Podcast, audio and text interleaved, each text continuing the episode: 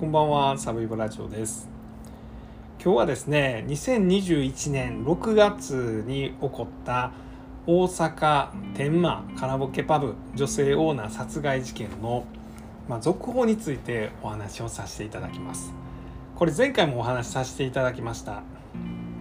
で今回は何のお話かというと、まあ、実は前回はですね、まあ、控訴審判決が出たで、まあ、その控訴審判決の裁判の中で、まあ、明らかになった犯人の宮本浩がですねご遺族に対して2980万円の損害賠償支払い命令が、まあ、裁判所から出たのにですねまあその自分の持ってる財産を、まあ、元妻元家族らに贈与してでそこから離婚してですねまあ、その自分の財産をまあ限りなくゼロに近い状態にしてですね、まあ、支払う意思はあるけど支払えないんです、まあ、みたいなことにしてると。でこれはその宮本も許されないことだしその行為はですねあの元妻らもですねそれってどうなんというような話を前回僕はしました。で、まあ、同時にですね、まあ、控訴審判決は宮本側から控訴した控訴審の判決はその控訴棄却、まあ、つまり一審の懲役20年、えー、だよと、まあ、いう判決も出たと、まあ、そんなことを前回お話しさせていただきました。で今回はですね、えー、実はあの前回のポッドキャストを聞いていただいた、まあ、被害者25歳の女性の、まあ、お兄さんから、えー、僕がまあ連絡をいただきましてですねでそのお兄様とまあお話しした、まあ、その内容について、えー、今日はポッドキャストでお伝えしたいと思っています。えー、被害者は25歳の女性です。でお兄様は、えー、現在31歳だったかな、えー、稲田祐介さんという方で、えーまあ、この事件、うん、のことで、例えばテレビなどに、まあ、新聞もそうですかね、えー、に、まあ、よくあのインタビューなんかでご出演されています。であの裁判もですね、まあ、そのこの被害者遺族の裁判の参加制度を使ってですね、まあ、おそらくほぼ全ての裁判にもう全部でしょうね、えー、に、まあ、あの出てはります。でそんな方がですね、まあ、わざわざ僕のポッドキャストを聞いていただいてですね、まあ、連絡をいただいたということなんです。でお兄様が僕に対して、まあ、お話していただいたことっていうのは一つです。えーまあ、僕はですね、まあ、その先ほどお話した通り前回のポッドキャストでは、まあ、判決が出たと、ね、控訴は棄却された懲役20年だよとプラス、えー、犯人の宮本浩は、えー、被害者遺族に対して2980万円の、えー、賠償命令が裁判所から出たのに、まあ、それをですね、まあ、その元妻に財産分与をする、まあ、財産隠しみたいなことをしてですね被害者遺族にはお金がいかないようにしていると。まあそれってどうなんと。であの被害者遺族えーと、元妻ですね元妻に財産分与をして、まあ、被害者遺族にお金がいかないようにしてると。でそれってどうなのというのとその宮本の元妻もそれでいいんですかと。あなたがその財産を受け継ぐことによって被害者の遺族にはほとんどお金が渡らないようになりますけどあなたそれでいいんですかと、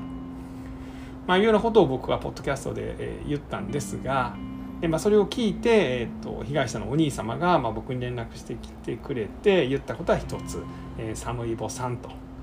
えっと、ポッドキャスト聞かせていただきました。で、まあ、お伝えしたいことは、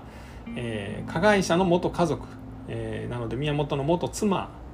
もしくはまあ元家族もですね、まあ、今回の事件を受けて、えー、苦しんでいらっしゃいますと、まあ、そのことだけまあお伝えできればと、まあ、いう連絡でした。であのまあえって思ったんですけど僕正直、まあ、もっとですねその、まあ、この事件はもうあの扱わないでくださいとかそのもしくはですね、まあ、もっとですねあの実は宮本に対してはもっと言いたいことがあるんですとか、まあ、そういうことかなと思ってたんですけど、まあ、全然違いました。えーまあ、要はその加害者の家族元家族もですね、まあ、この件で苦しんでるということだけ、えー、お伝えしたかったんですと、まあ、いうこととあともう一個はあの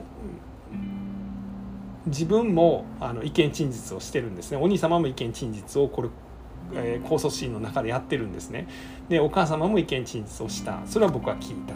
で、まあ、僕たちもその意見陳述をした中でですね、まあ、実はその元家族元妻らを責めるつもりはなかったと、まあ、僕たちがその意見陳述の中で伝えたかったのは、まあ、一つだと、まあ、それは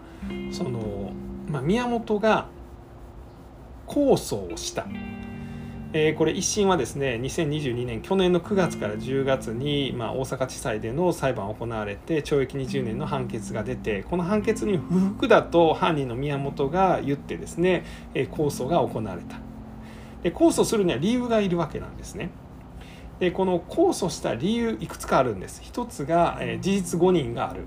まあ、つまりですねその一審の判決は間違っとると。まあ、要は自分は犯人じゃない可能性があるじゃないかと、まあ、いうようなことを言った、まあ、自分は無罪だと、まあ、言ってるわけです。でもう一つが、まあ、自分は無罪じゃなくて自分が犯人だとなった場合でも懲役20年は重すぎるよねと、まあ、いうことを言ってるんです。この2つを控訴の理由にしてましてその自分が犯人だとしても懲役20年は重すぎるよねの理由の中にですね自分は被害者遺族に対して損害賠償を支払う意思があるんだと。まあ、つまり相手に対して与えてしまった損害は弁済するんだと。だから罪を軽くしてよねと、まあ、いうようなことを言っていた。まあこれが控訴理由の一つでもあった。でもあの被害者の遺族にしてはですねいやいやそれはちょっと通らん話やろうと。まあ、実際に、えーと、賠償の金額が裁判で2980万円で出たけど宮本はその自分が支払えなくなるような財産分与をしてですね、まあ、支払う意思は見せてますけどほとんど払ってないやんとそれで弁済する意思があるっていうのはちょっとで弁済する意思があるから刑をもっと軽くしてくれっていうのはちょっと通らないですよねと。その主張がしたかったと、まあ、いうことなんですね。で、えー、僕もその控訴審大阪高裁で行われたいわゆる二審というやつですけどこれはあの2023年今年の6月から7月に何回か行われて最後が7月10日やったわけですけど僕は最後の7月10日しか見てないですね。であのサムイボさんよかったら僕一番最初の控訴審で意見陳述をしてるので、まあ、僕の意見陳述がどういうものかを見てもらったら、えー、私たち被害者の家族は、まあ、どういうつもりであの話をしたのかと分かってもらえるんじゃないかなということで、えー、お兄様の意見陳述について教えていただきました。でえっとそれをね今からちょっと紹介していきたいと思います。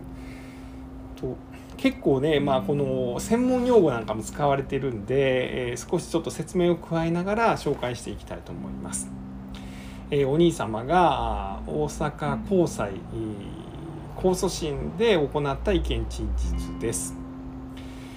前任の弁護士から損害賠償命令の申し立て中に上申書という書類が送られてきました。えそこには定期預金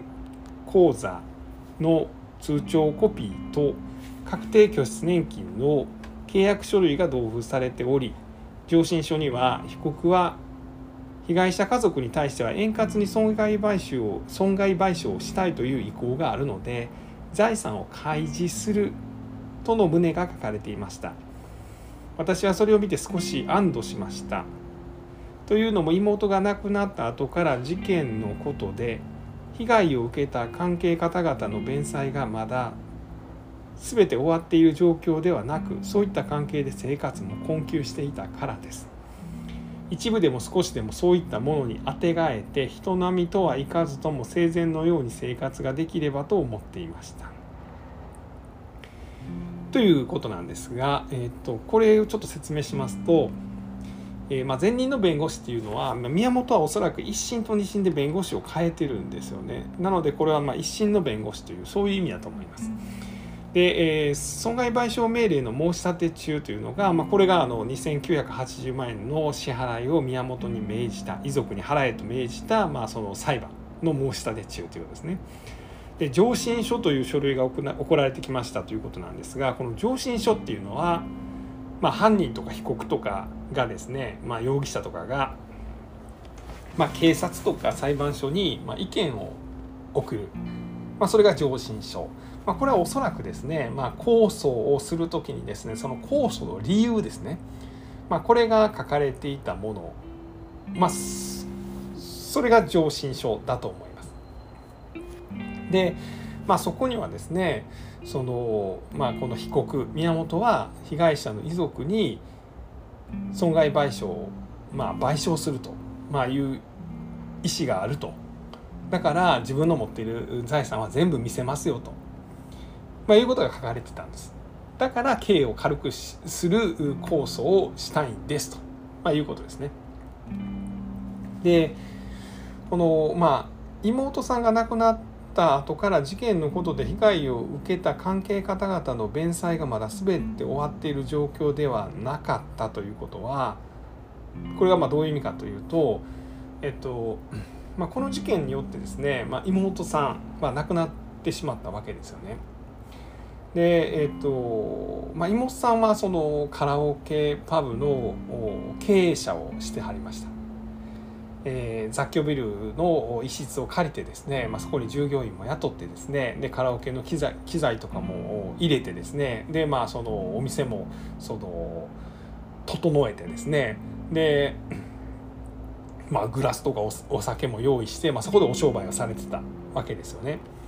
つまりさまざまな契約をしていてさまざ、まな支払いの支払いをせなあかん立場にあったわけですね。ただ、まあ、その事件によって殺害されてしまってそれらの支払いがおそらくできなくなったということだと思います。でもちろんそのカラオケ店もまあ閉店するわけなので、まあ、賃貸契約は結んでるんですけど、まあ、その家賃は支払わないといけないんですけどこれも妹さんは支払えない。だからそれを代わりにご家族が多分支払ったりいろんな支払いに対してせなあかんと、まあ、いうことやと思います。でこの支払いがたくさんあるからそのそれをご家族が代わりにお兄さんとお母さんが払うので、まあ、大変やったということですよね。でしかもそれがまだ全部終わってないっていうことですね。なので、まあ、宮本から損害賠償をもらえるなら、まあ、そのお金をその支払いに充てたいという、まあ、そういう意味です。で、まあ、続きですね。で、えー、前任の弁護士に電話をして確認しましたと。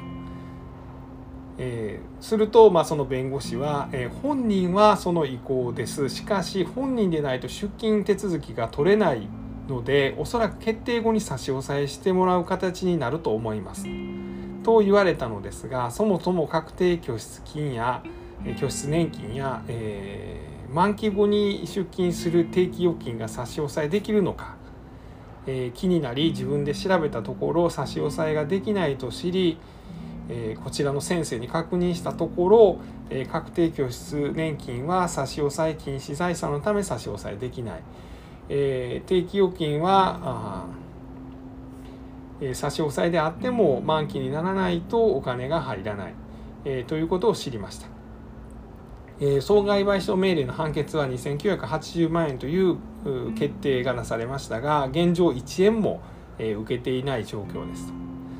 また以後漠然と弁済したいとはしながらも具体的にどう支払っていくのかなどそういった話も一度もありません。また被告にはどうしていくのか手紙に書いて送ってほしいと伝えましたが今現在送られてきていません。私は正直な気持ちを申し上げると、え素人の私が調べても分かるような差し押さえ禁止財産を賠償したいとの意向の意思表示のためにちらつかされただけだったとしか思えません、え預金口座については931円だけしか残されておらず自身所有の家については裁判前に配偶者に贈与されて離婚しその直後に業者に転売されており新たにマンションを購入しておられました。そこで我々としても心苦しい気持ちではありますが弁済の回収ができないためまた状況を見るに現金化できるものは全て現金化され残っているものは弁済のために現金化できないので損害賠償を強いる立場でありながら不相当に過大な贈与を受けるのは不当として差害行為取消し訴訟を余儀なくされており現在もその件で裁判中ですとまあいうことです。まあ、要はですね、まあ、支払う意思のない損害賠償まあ、要はその財産をですね、まあ、その損害賠償を支払うというその理由に使われたとまあ、それによってそれをまたさらに控訴の理由に使ったと。でこれでそのなんか減刑とかされるっていうのはさすがにおかしくないですかとまあいう意味合いですね。で、まあ、もう一つですねその預金口座に931円だけ入っていたということですね。でそれ以外はもう全部ですね現金化してですねもう全部元家族に渡してですねで離婚してで何も払えるような状態じゃなくなった状態でこの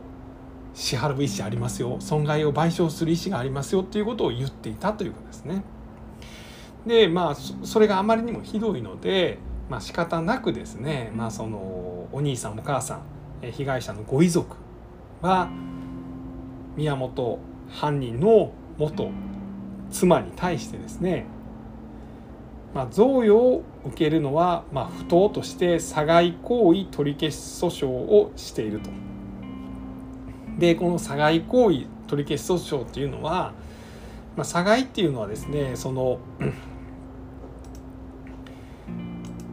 まあ要はですねあの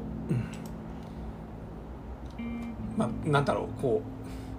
自分がそれを受け取ってしまったらですね、えっと、宮本から夫婦関係がある状態で宮本からそんだけの財産を受け取ったらですねその後宮本が被害者遺族に払わないといけないその損害賠償分がなくなると。つまり被害者遺族がそれを受け取れなくなるということを分かっていながらですね、まあ、そんだけの金財産を受け取った。これは良くないですよと。これは差害行為ですよと、まあ、差害というのは、まあ、偽るという字に、まあ、害というふうに書くんですけど、まあ、偽って害する行為ですよと。それはちょっとフェアじゃないからそれを取り消しする。差害行為を取り消しするという、まあ、裁判を今遺族側が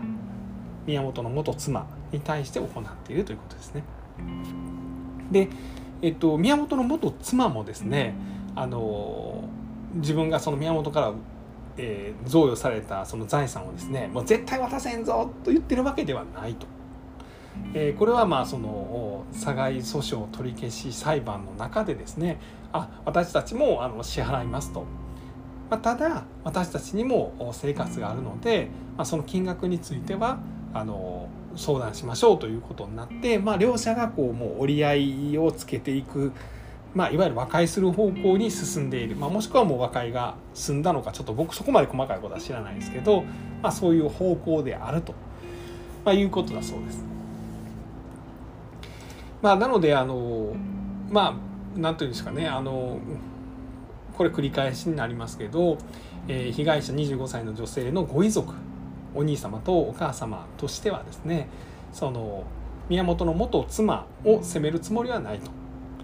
ただ、まあ、宮本が、まあ、そういったあ払うつもりもないのにですねその払う意思がある、えー、だから、えー、自分の懲役20年という一審判決はあの刑が重すぎだと。もっと軽くしてください。というのはおかしいという話を、まあ、あの裁判を通じて主張されたと、まあ、いうことだということです。でこのお兄さんはですねあのいろんなその取材に応じておられます。でいくつかあの見ましてでその中であのこれちょうど7月10日にこれは MBS が出してる記事なんですけど、えー、実はその、まあ、事件があった2年前からですねその、まあ、宮本に犯人の宮本に面会をしてるそうなんですね。で、まあ、実は僕はあの、まあ、お兄様の方は一方的に知ってたんですというのもあの、えー、2022年の9月の最初の裁判の一番最初の時にですね僕裁判見に行ってるんですよね。でその時に実はのお兄さんもお母さんもいらっしゃいました。であの宮本浩志被告も裁判法廷に出てきてました。で、まあ、最初の裁判ってこう結構なんかこう緊張感があったんですよね。というのも25歳の女性が、まあ、50代の常連によって殺害されて その犯人の方はですね、まあ、罪を認めてなさそうだというような話になってですね、まあ、全体として怒りですよね。えーまあ、ご遺族はもちろんですねその傍聴席からもその怒りみたいなものをちょっと感じました。で、まあ、裁判が始まりましてですね、えーまあ、検察側僕たち傍聴席から見て左側にお兄様とお母様がいらっしゃった。でお母様はやっぱこう事件で大変傷ついてはるというような感じでしたね。で一方お兄様はですねまあその強い憤り、まあ、もちろん悲しみももちろんそうですけど怒りというのを感じてらっしゃるふうに僕からは見えました。でそこにですねあの弁護側の まあ、宮本が入ってきたんですね裁判所に。で宮本は結構ね最初ですね裁判官がですねではあの被告に、えー、名前と住所を言ってくださいみたいなことを言った時にまあ無視したんですよね。まあ、無視というか、まあ、黙秘したわけなんですよね確かそうやったと思います。でこの時にですね、まあ、こう結構傍聴席もそうですしお兄様のやっぱ怒りっていうのがすごい感じましたまあその大事な妹を奪った男が目の前にいるしかもその男はですねまあそのなんだろう裁判官が名前と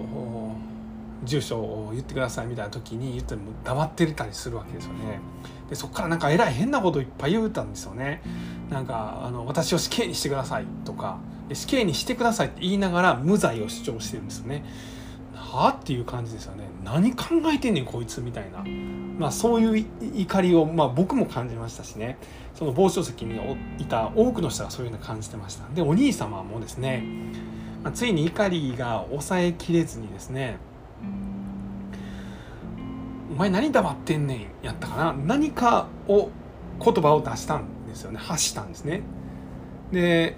やっぱこう怒りが抑えきれないくてその言葉が出たんだろうなっていうふうに思います。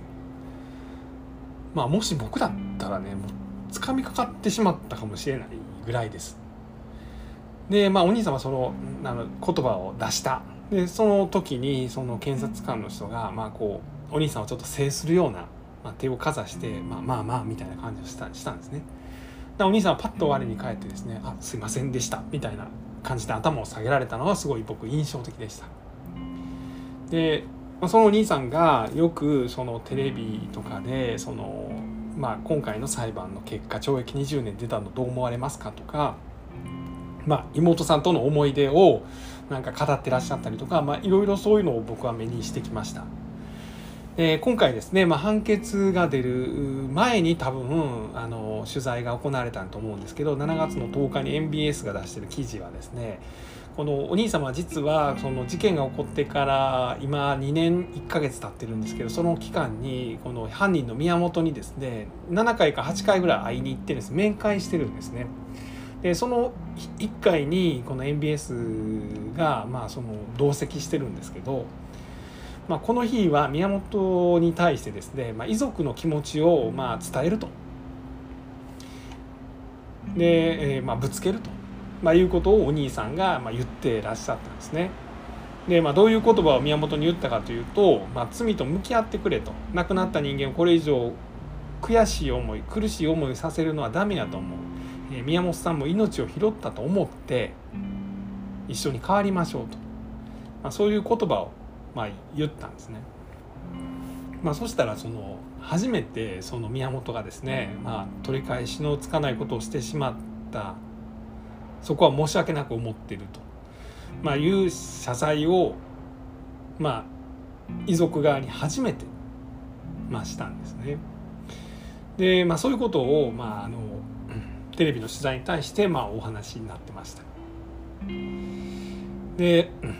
まあその今回そのなぜですねその、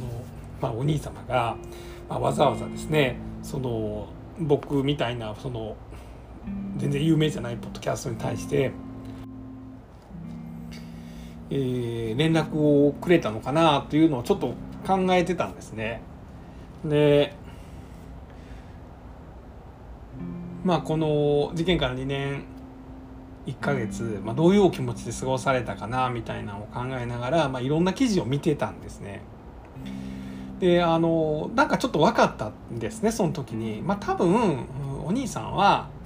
あの、まあ、ずっと妹さんのことを考えてるのかなというふうに思いました。まあ、妹さんはこの事件によってですね、まあ、宮本に命を奪われました。でまあ亡くなってしまったんですが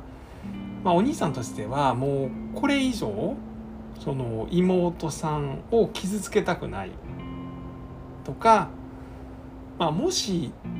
妹が知ったら悲しむようなことはしたくないっていうようなことを多分ずっと考えてんのかなっていうのをちょっと思いましたね。まあ本当のとこ分かんないですよ。僕はこれはお兄さんに聞いたわけじゃないんですけど。まあ、だからそのこれは加害者側の元家族であってもですね、まあ、この事件によって、まあ、これ以上傷つく人が出るっていうのは、まあ、もしかしたらあの妹が聞いたらあいつ悲しむんちゃうかと、まあ、いうようなことでもしかしたら僕に連絡をくれたのかなと、まあ、そんなことをちょっと思いましたね。まあ、というのもなんかそのこの記事にある時ようにですねその、えー、お兄さんがその犯人宮本に面会をした時にですねその亡くなった人間がこれ以上悔しい思い苦しい思いをさせるのはダメやと思うというような思いを伝えたと。でそれによってこの宮本がですね、えー、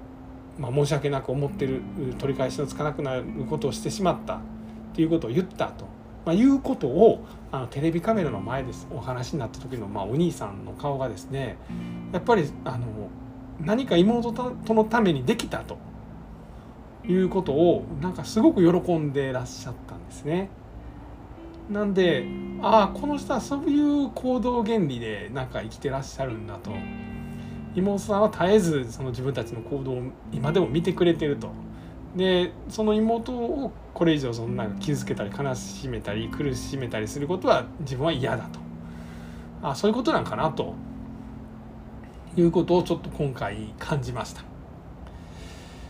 でまあそのその中でですね、まあ、もしこれ加害者の元家族であってもですね、まあ、この事件によってですねそのこれ以上苦しむのはやっぱ妹さんはまあよしとしないだろうということなのかなというふうに思いました。